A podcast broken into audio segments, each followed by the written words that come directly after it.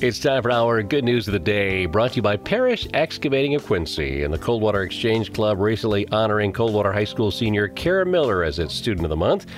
Kara carries a 4.292 grade point average.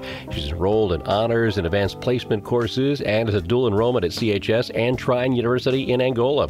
Very active in varsity sports at CHS, has been both varsity and junior varsity volleyball captain, varsity soccer captain, and TKO club premier level soccer captain.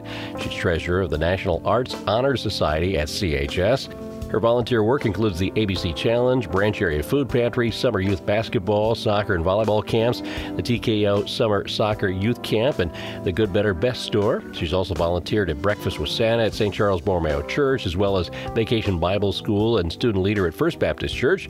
She planned and planted the school garden, which gave back food to the Branch Area Food Pantry this summer. Kara plans to attend Bellarmine University in Louisville, Kentucky, with a career goal of obtaining a doctorate in physical therapy.